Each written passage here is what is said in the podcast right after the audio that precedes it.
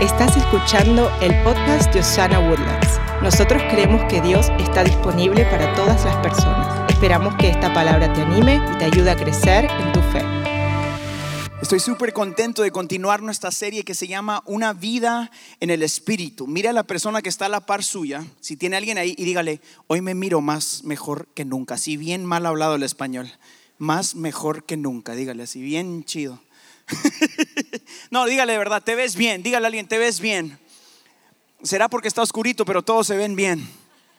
Por eso le bajamos el volumen a las luces, para que todos se miren bien guapetones. Estoy contento. Si es su primera vez acá, yo soy el pastor Harold Guerra. Sí, así, sin corbata y con zapatos blancos y pantalones rotos. A veces Dios todavía usa gente fea, ¿verdad? Digan amén los feos. No digan. Estamos súper contentos de que llegó a la iglesia. Yo creo firmemente que la iglesia no es para tolerarla, sino es para disfrutarla. ¿A cuántos les gusta disfrutar la iglesia? ¿Dónde está la gente que quiere disfrutar su domingo?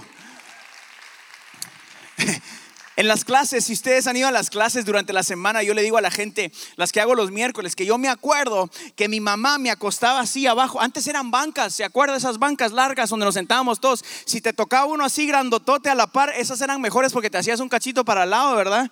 Y dices, no, siéntese hermanito, eran como dos hermanos en uno, ¿verdad? No mire a nadie, míreme a mí. Y mi mamá me ponía a dormir abajo de las bancas, en esas, ¿se acuerda esas? Y yo miraba que algunos de ustedes ponían chicles abajo. Ajá, eran chicles santos porque vivían en la iglesia. Y yo me daba cuenta cuando algunos tenían un calcetín de uno y otros de otro, ¿verdad que sí? Porque yo era el que dormía abajo. Y mi mamá me decía en esas épocas, cuando yo no quería ir, que yo decía, no quiero ir a la iglesia, madre, porque no me gustaba. Me decía, Harold, hasta por los poros te va a entrar la palabra. ¿Se acuerda que sí le decían las mamás? Así que ahí te acuestas, por los poros te entra.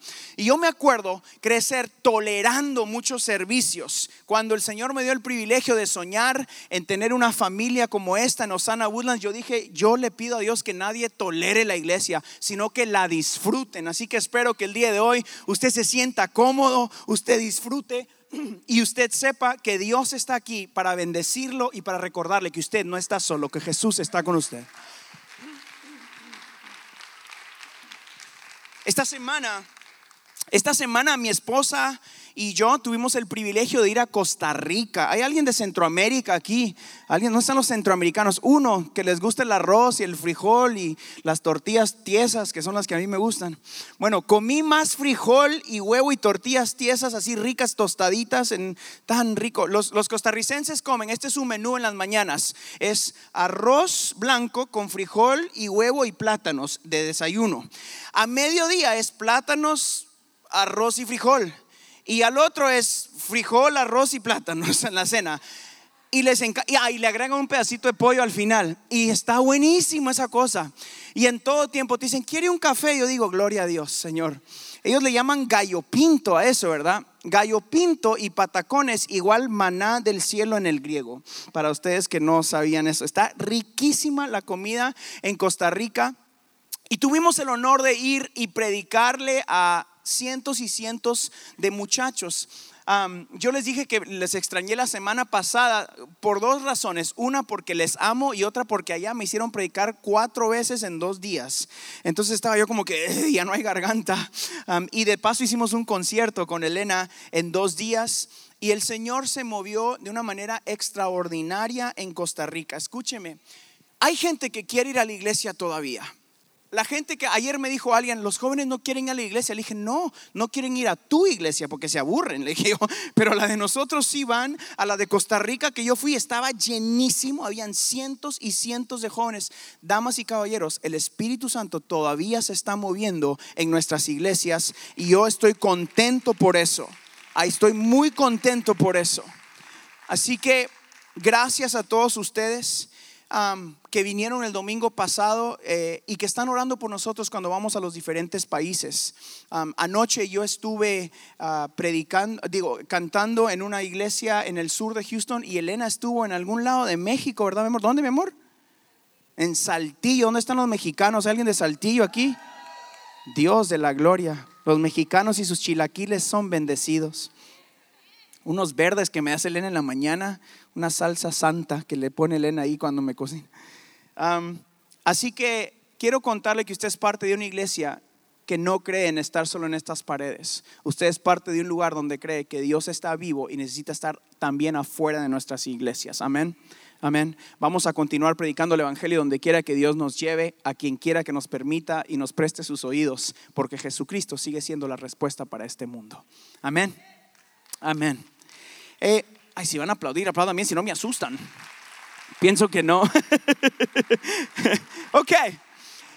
Estamos continuando nuestra serie que se llama Una Vida en el Espíritu. Diga eso conmigo: vida en el Espíritu. Hemos hablado de lo que eso significa en tu vida personal. Hemos hablado de lo que eso significa en tu familia.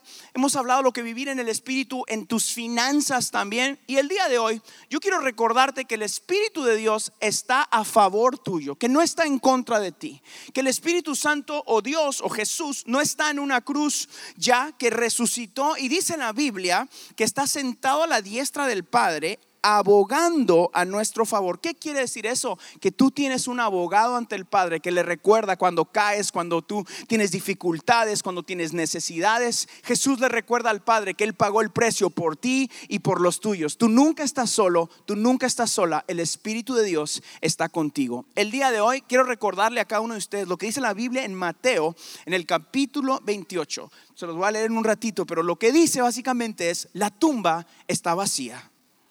Voy a intentar eso otra vez y a ver si ustedes se emocionan. La tumba está vacía. Nuestro evangelio, nuestro Dios no es un Dios que se quedó en la cruz.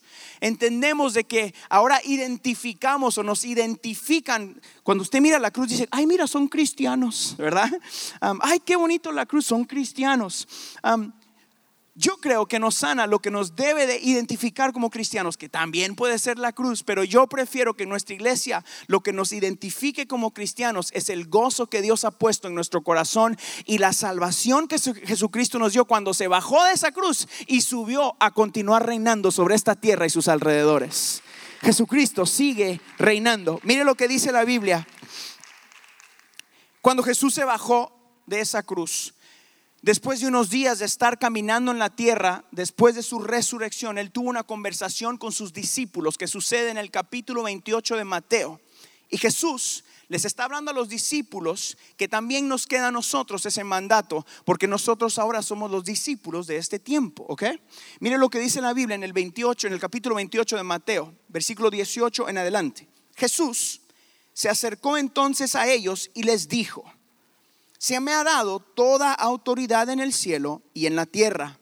Por tanto, vayan y hagan discípulos de todas las naciones, bautizándolos en el nombre del Padre y del Hijo y del Espíritu Santo, enseñándoles a obedecer todo lo que les he mandado a ustedes. Y les aseguro que estaré con ustedes siempre hasta el fin del mundo. Jesús mismo mira a sus discípulos y les dice: necesito que vayan y salgan y vayan a las naciones y prediquen. Mire esto: si usted tiene a Jesús en su corazón, o si usted ha profesado su fe en Cristo, es usted ahora el discípulo de este tiempo. Y este mismo mandato nos queda a nosotros. Por eso es que mi esposa, yo, algunos de nuestro equipo fueron con nosotros a Costa Rica. ¿Cuántos les gustaría viajar con nosotros a Latinoamérica, ir a predicar el evangelio juntos? Si no tiene papeles, aquí predique usted y nosotros nos vamos. Nada más diciendo, porque luego vamos y me quedo sin iglesia. No mira a nadie, míreme a mí. Pero para mí sería genial que juntos podamos viajar y cumplir este mandamiento. Vamos a construir una comunidad de gente que toma esto como suyo y puede decir: Jesús mismo me mandó a mí a hablar este mensaje de esperanza. Damas y caballeros, amigos, familia, visitantes, Jesús nos dio a usted y a mí el mejor mandato que esta tierra puede haber escuchado en la tierra. Usted tiene la esperanza de gloria en sus manos. Usted tiene la respuesta para este mundo. Y eso es una esperanza a pesar de la circunstancia. Qué genial que Jesús dijo: podrán caer 1000 y 10,000 a tu diestra, mas a ti no llegarán. Es una promesa bíblica para nosotros. Eso quiere decir que hay momentos donde caen 1000 y 10,000 a nuestra diestra. Algunos de ustedes están aquí que dicen: ay, por poquito. No, a mí ya me pegó uno, pastor. Segurito me pegó uno de esos 1000 o 10,000 que caen. pero aquí estoy en el nombre de Jesús. Dice.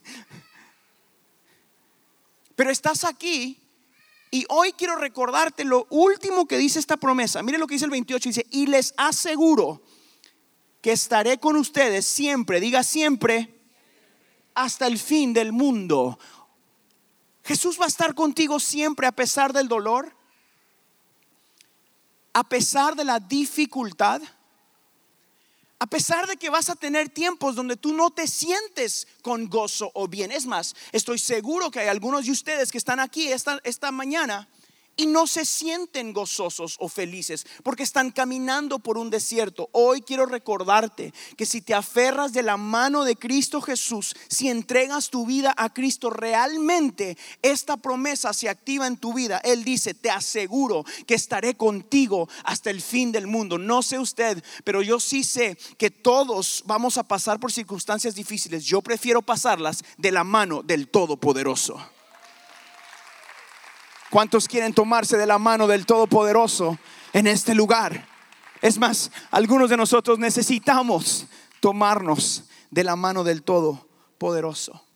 Y aquellos de nosotros que hemos recibido esta esperanza, necesitamos ir y predicar este evangelio. Amigos, hay mucha más gente en tu comunidad que necesitan la esperanza de Cristo Jesús. Tienes un vecino, tú tienes un primo, tienes un familiar. Es en el que estás pensando, el que tú dices, no, ese no se salva ni con. Es más, quizás está sentado a la par tuya, ¿verdad? Y vino hoy de puro chiripa, dicen.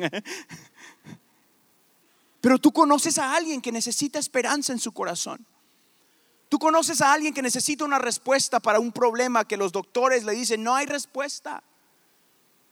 Tú conoces a alguien que su matrimonio está pasando por dificultades. Es más, escúcheme, tú conoces a alguien que necesita que sus finanzas se alineen a las finanzas de Dios, que necesitan una bendición financiera. Dios hace eso, Dios cambia y bendice cada área de nuestras vidas, emocional, espiritual y física. Tú eres y tú tienes la respuesta, porque tú eres quien Jesús mandó, como estos discípulos, id y predicar el evangelio a cada rincón, ahí en Woodlands, ahí en Houston, ahí en Spring, ahí en Conroe, ahí en Katy, de donde quiera que vengas. Jesús te necesita siendo luz y siendo una voz de esperanza en tu comunidad.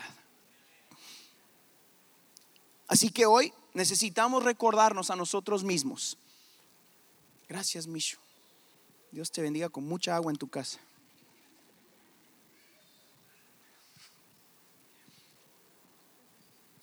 Hoy necesitamos recordarnos a nosotros mismos que no caminamos o no fuimos entregados este mandato solos, que no lo hacemos por nuestras propias fuerzas. Usted sabe, le puedo ser honesto, y aquí arriba hay muchas veces que yo me siento incapaz.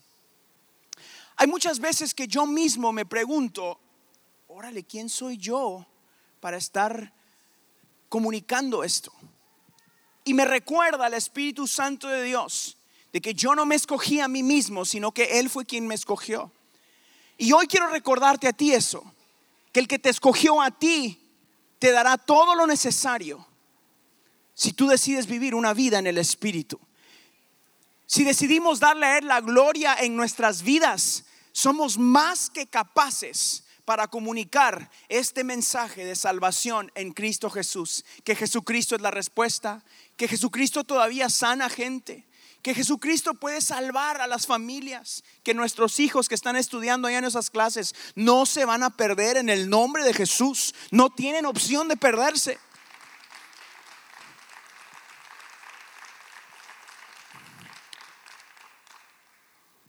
Si decides vivir una vida en el Espíritu, Dios te ayudará a comunicar este mensaje de esperanza.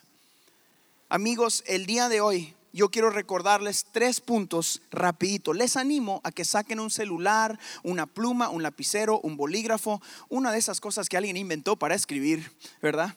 Y se lo escriban en un papel, en la mano, en la frente de su marido, donde usted quiera. Pero yo quiero darle a usted unos consejos que creo que son muy prácticos, muy fáciles, que le ayudarán esta semana a compartir este mensaje de esperanza en Cristo Jesús. yo quiero animar a nuestra iglesia, que sea una iglesia que no piense solo en estas 4 paredes. 2 y una de cortinas, digo yo, son 3, ¿verdad? Quiero animarles a que comuniquemos la esperanza de Cristo, que este mensaje no es solo para nosotros, sino para cada uno de nosotros que tiene un corazón que palpita en esta tierra. Cada persona necesita vivir una vida guiada por el Espíritu Santo. Así que número 1, escriba esto es para usted. El Espíritu nos guía. En paréntesis a la par escriba, siempre está trabajando para nosotros. El Espíritu te va a guiar en esos momentos donde tú digas yo no soy digno, no tengo todo lo suficiente. Yo quiero recordarte una cosa, que el Espíritu de Dios no es quien nos acusa. El Espíritu de Dios es quien nos anima. Él nos recuerda nuestra identidad de hijos.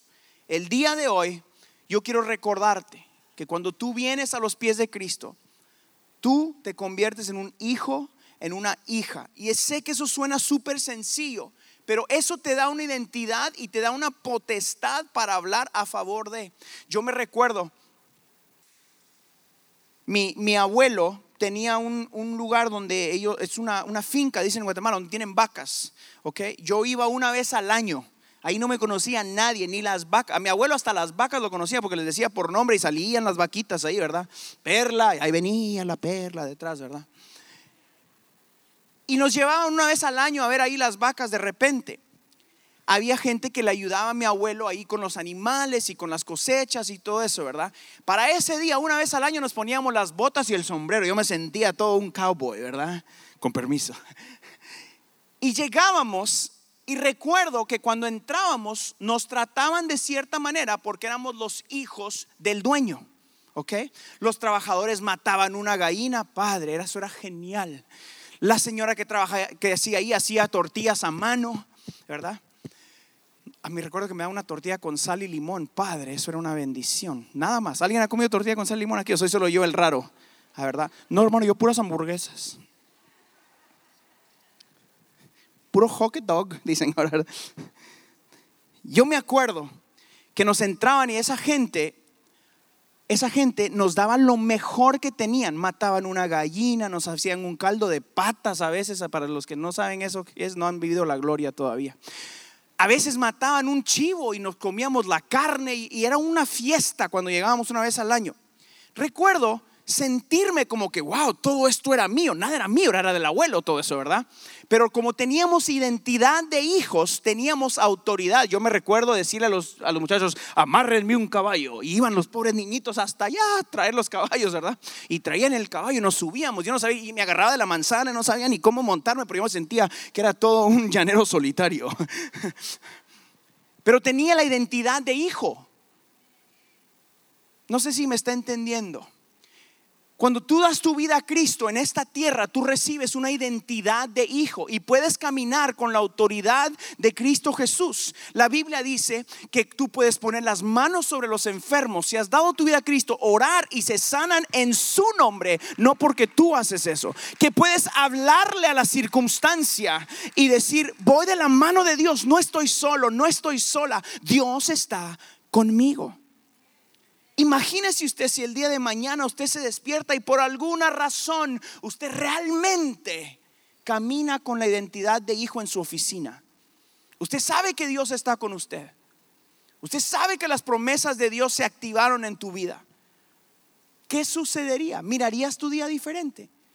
¿Mirarías tu auto diferente? ¿Lo mirarías como que fue un regalo de Dios? ¿Mirarías a tu esposo o a tu esposa diferente si supieras que son un hijo e hija del Dios viviente? ¿Cómo mirarías a tus hijos si realmente supieras de que ellos son los portadores de este mensaje de esperanza para la próxima generación?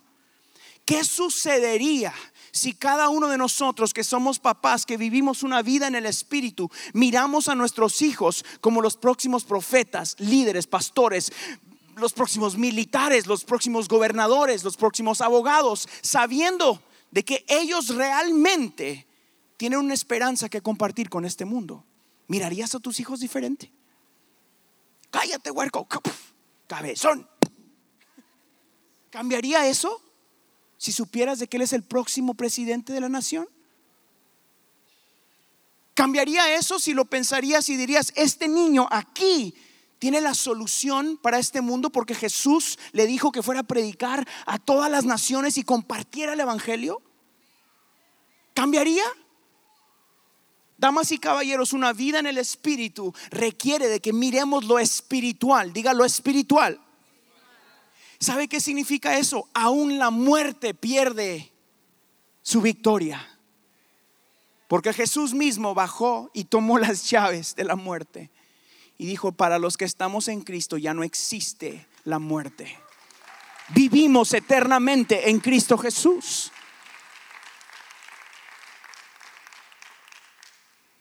Pero ¿sabe qué sucede? Nosotros se nos olvida que el que comenzó la buena obra en nosotros la va a terminar. Porque nos conocemos, usted se conoce mejor que nadie y usted sabe lo que usted hace cuando nadie lo mira. Es más, usted sabe lo que usted piensa. Y ahí está el problema. Y pensamos de que nadie más se da cuenta, pero Dios sí sabe lo que estás pensando. Sí, ahí donde me estás juzgando, Dios sabe que me estás juzgando. No, y todo, ay Jesús. Mira lo que dice la Biblia en Filipenses, en el capítulo 1, versículo 6. Esto es Biblia, ¿ok? Esto no lo estoy diciendo yo. La Biblia dice, estoy convencido de esto: el que comenzó tan buena obra en ustedes la irá perfeccionando hasta el día de Cristo Jesús. Quiere decir que la obra no está perfeccionada, sino la irá perfeccionando. Diga conmigo, yo soy la obra de Dios. Tú eres la obra de Dios y Dios te está perfeccionando en Cristo Jesús. Y cuando Dios hace las cosas, las hace bien, las hace correctas y las está perfeccionando hasta el día de hoy. Dios te dio a ti un lugar donde tienes que compartir este evangelio. Dios te llamó a vivir una vida en el espíritu a pesar de ti, a pesar de lo que piensas, a pesar de lo que sientes. Dios quiere perfeccionarte porque te necesita. Dice la Biblia, que ustedes lo han escuchado si han estado en alguna iglesia, Dios está buscando adoradores que le adoren en espíritu y en verdad. Eso significa que quizás no está buscando siempre solo adoradores que sean, ay, yo soy santurrón, tan tararán. Ayer llegué a un lugar y alguien yo iba así, porque yo me he visto así pues todos los días, ¿verdad? Y me llamaron a cantar y era una iglesia donde todos eran de corbata acá. Y yo dije, y ya me sacaron, ¿verdad? Entré y alguien me saludó y me dijo, hola, gloria a Dios, aleluya, santo eres tú. Que no sé, hijo, eso me tiró como 10 Biblias así enfrente para saludarme. Me dice, amado de Dios, siento. Dios, dije yo, este tipo ya mero flota. Me daba miedo si me acercaba me partía un rayo, dije yo, porque yo no ando tan bien como este. Soy yo, honesto, ¿verdad? Y dije, siéntate más para allá en caso de aquello.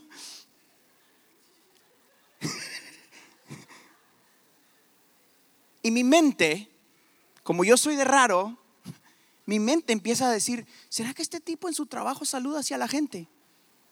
¿Será que este tipo entra a McDonald's y le dice, amada, deme un McFlurry? ¿Te imaginas? O sea, vas a Starbucks, me da un amado, you know, whatever, tú ordenas. La gente te miraría como que, ¿qué ondas? O sea, all right, weirdo, here you go. Do you, it's free. Don't shoot me.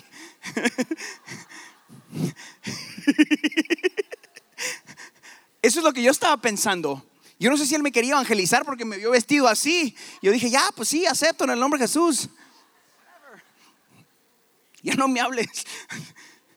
Porque a mí me da el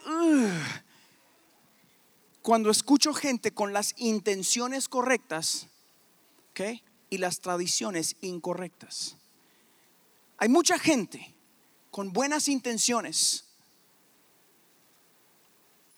pero muy malos consejos. Escúcheme, buena gente, buenas intenciones, malas prácticas.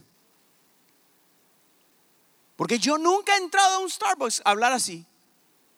¿Qué tal si les predicamos con cómo tratamos a nuestras mujeres? ¿Qué tal si tú le predicas a los maridos con cómo tratas a tu marido? ¿Qué tal si predicaríamos amando a nuestros hijos y enseñándoles a predicar el evangelio con su vida? ¿Qué tal si predicas llegando temprano al trabajo? ¿Qué tal si predicas cuando hay un billete de A20 en la oficina y tú dices, ay, bendito Dios, háblame, Padre? O si lo recoges y dices, esto es de alguien, a alguien se le cayó. ¿Qué tal si esa es la manera de compartir el evangelio de esperanza de nosotros? ¿Qué tal si en Osanna Woodlands, estas no sé cuántos cientos de personas que estamos aquí, mañana mismo decidimos comprarle un café a alguien que no conocemos y decirle, Dios está pensando en ti, y te vas? ¿Qué sucedería si predicamos con nuestra vida y no con nuestras palabras? Yo quiero pastorear un grupo de gente que se enamore del evangelio y no de las palabras evangélicas.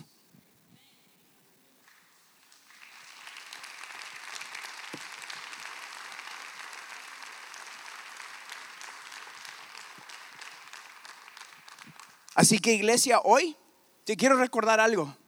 Ahí donde estás, cómo te sientas, tú tienes todo lo necesario para compartir el evangelio.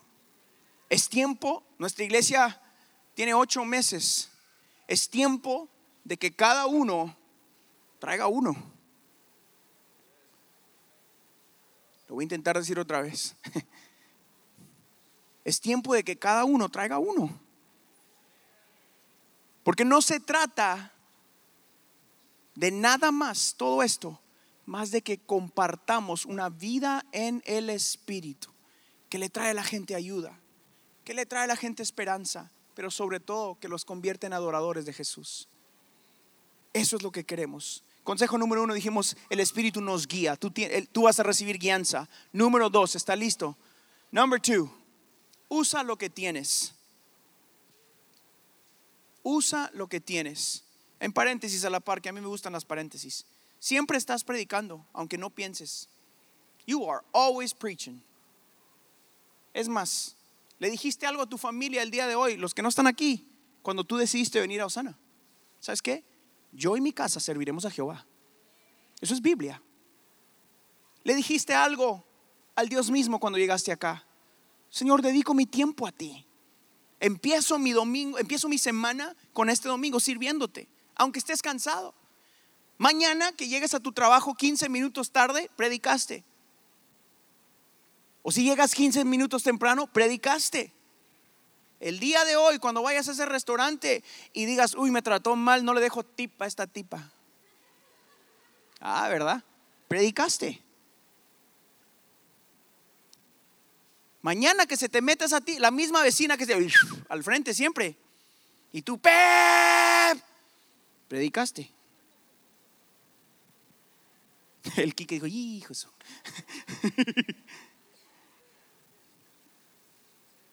Mañana que pase tu vecino a la par tuya y tú digas, ay, que no me hable, que no me hable, que no me hable, que no me hable. A mí me pasa, a mí me pasa. Amén, yo estoy cansado, ya le hablé como a 300, no le quiero al Padre, no me pongas a nadie en el camino. Ajá. Predicaste. Y mi pregunta es, ¿estás predicando solo los domingos a la gente que ya tiene a Jesús? ¿O estamos dispuestos a jugárnosla y decir, la gente que no tiene a Jesús es a quien yo quiero compartirle esta esperanza?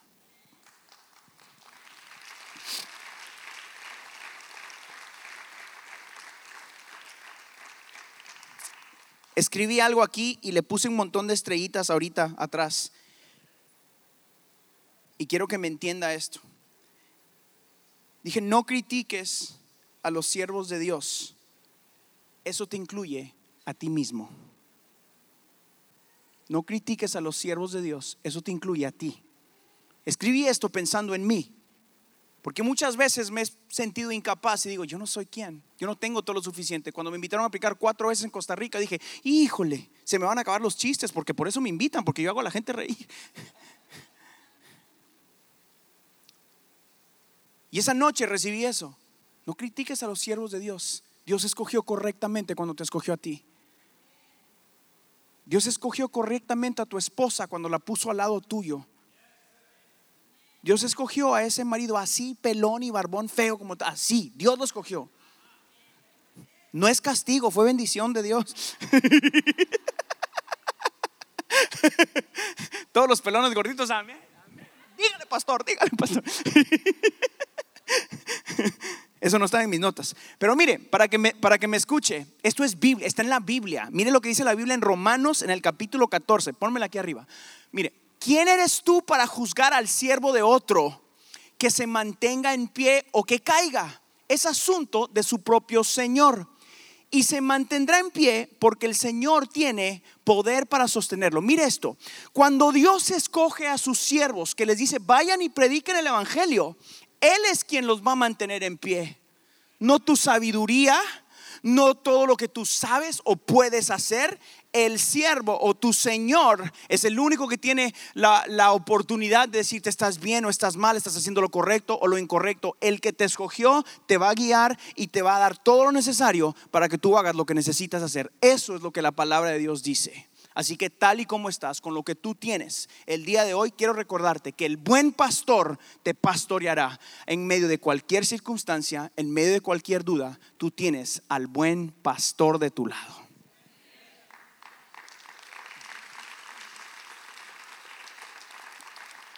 Dice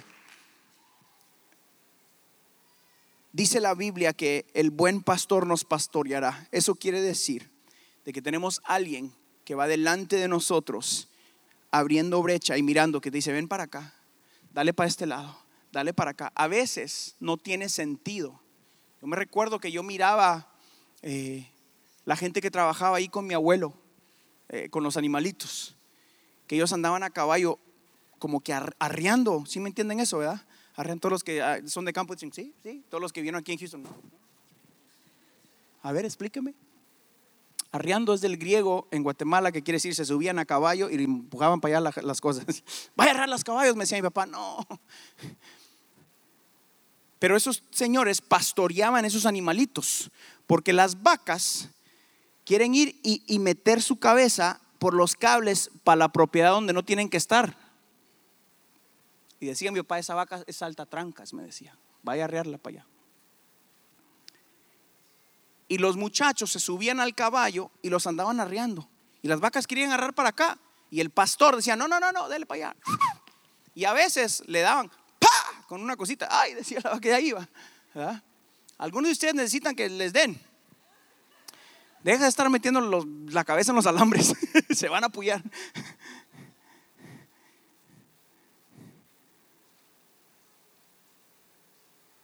Muchos de nosotros no permitimos que el buen pastor nos pastoree y pensamos tener la solución por nuestras capacidades.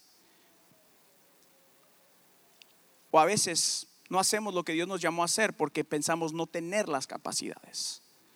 Yo, cuando el Señor nos empezó a hablar de esta iglesia hace más de 6 años, luché con duda, con miedo, con insuficiencia, con muchas cosas antes de pararme aquí frente a ustedes. Fueron 6 años de clamar a Dios por el tiempo correcto. Y estoy totalmente seguro que el buen pastor es quien realmente está pastoreando Osanna Woodlands.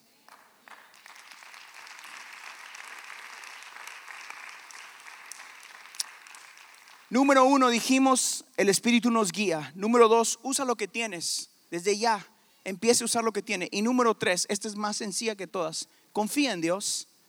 Escriba eso. Escriba, confía en Dios. Yo necesito que ustedes se recuerden de eso. Y a la par, escribo otra vez, confía en Dios. Así lo hice yo 2 veces. Confía en Dios. Y en paréntesis, confía en Dios. Do it twice. 2 de Timoteo dice esto: por ese motivo padezco estos sufrimientos, pero no me avergüenzo, porque sé en quién he creído y estoy seguro de que tiene poder para guardar hasta aquel día lo que le he confiado. Dios tiene el poder para guardar todo lo que tú le has confiado. ¿Qué le has confiado a Dios? Es mi pregunta el día de hoy. ¿Le confiaste a Dios tu familia? Vas a estar bien, Él la va a guardar hasta el día que Él venga. ¿Le estás confiando a tu jefe, tus finanzas o a Dios? En mi serie de la generosidad les enseñé que nadie, tu jefe no tiene poder para bendecir tu dinero. El único que puede bendecir tu dinero es el Dios Todopoderoso. ¿Le estás confiando tu salud a un doctor solamente? ¿O estás siguiendo los principios de la Biblia y se los confías al Dios Todopoderoso? ¿Le estás confiando tu matrimonio al tiempo solamente que pasas junto o que no pasas junto?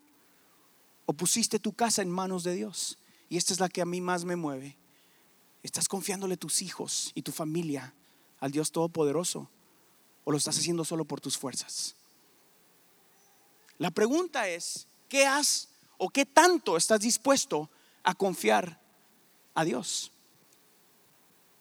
Y la más importante de todas, amigos que están acá, ¿le has confiado tu eternidad a Cristo, sí o no? Porque aunque usted no lo crea, existe un Dios, un cielo y un infierno. Y todos en algún punto vamos a tener que enfrentarnos a la realidad de nuestra eternidad. Y cuando eso suceda, la pregunta va a ser, ¿a quién confiaste tu eternidad? ¿La viviste por tus propias fuerzas o dijiste, en algún día entrego mi vida a Cristo de verdad? ¿O decidiste decir, yo vivo para Jesús de hoy y para siempre? Yo quiero animarte que si nunca has hecho una oración de fe, si nunca has decidido vivir una vida en el Espíritu Santo, hoy es el día de salvación. Jesús puede salvarte. Dios hizo una gran inversión. Él invirtió muchísimo cuando mandó a su hijo a morir en una cruz para darte a ti y a mí la oportunidad de ser mensajeros de esperanza. La mayor inversión en esta tierra no fue monetaria, fue hecha con sangre en una cruz del Calvario para darte a ti y a mí la oportunidad de tener vida eterna. Así que amigos, el día de hoy yo quiero recordarles que si están acá y no han entregado su vida a Cristo, o si necesitas rededicar tu vida a Cristo, si lo hiciste en algún punto y por alguna razón te alejaste de Él, tú necesitas dar tu vida a Cristo. Tú necesitas alinear tu vida a Cristo y compartir este mensaje de la gran comisión. Estos son mis 3 simples consejos. Los quiero dejar el día de hoy antes de terminar con unos proverbios. Es uno de mis libros favoritos de la Biblia, que nos da unos consejos y nos anima a vivir conforme al corazón de Dios.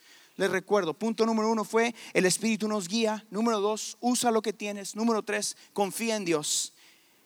Y antes de terminar, yo quiero que escuchen lo que Proverbios nos dice en el capítulo 3, versículo 5. Pon tu confianza en Dios y no en lo mucho que sabes. Toma en cuenta a Dios en todas tus acciones y Él te ayudará en todo. Dios te va a ayudar en todo si pones tu confianza en Él. El capítulo 16 de ese mismo libro dice, pon en manos del Señor todas tus obras y tus proyectos se cumplirán. ¿Cuántos tienen proyectos que quieren poner en las manos de Dios el día de hoy? Póngase de pie antes de terminar. Yo quiero leer esto una vez más. Capítulo 16, versículo 3 de Proverbios. Pon en manos del Señor todas tus obras y tus proyectos se cumplirán. Y el último proverbio con el que los quiero dejar el día de hoy es este. Proverbios, en el capítulo 16, versículo 20, dice: el que atiende a la palabra prospera. Dichoso el que confía en el Señor. Damas y caballeros, es tiempo de atender a la palabra de Dios. Dios te necesita. Dios necesita que tus hijos tengan el temor de Dios, porque este mundo sin Cristo se va a perder. Dios necesita de matrimonios sólidos que caminen levantando la bandera en alto de un matrimonio para toda la vida y que le digan no al divorcio en el nombre de Jesús. Dios necesita familias que sean honestas y rectas. Dios necesita jóvenes que no se avergüencen del Evangelio. Confía tus proyectos al Todopoderoso y Él te ayudará. El día de hoy yo quiero terminar haciendo 2 cosas, dándole a usted la oportunidad en que entregue su vida a Cristo Y número 2, yo quiero bendecir tus proyectos. Yo sé que algunos de ustedes han querido empezar negocios, o quizás tu proyecto es familiar, quizás tu proyecto es de construir una casa, no sé cuál sea tu proyecto. La Biblia dice que si confiamos nuestros proyectos al Todopoderoso, Él los prosperará. Yo necesito eso. ¿Sabe cuál es nuestro proyecto de vida como familia? Esto. Y yo he confiado este proyecto al Dios que prospera.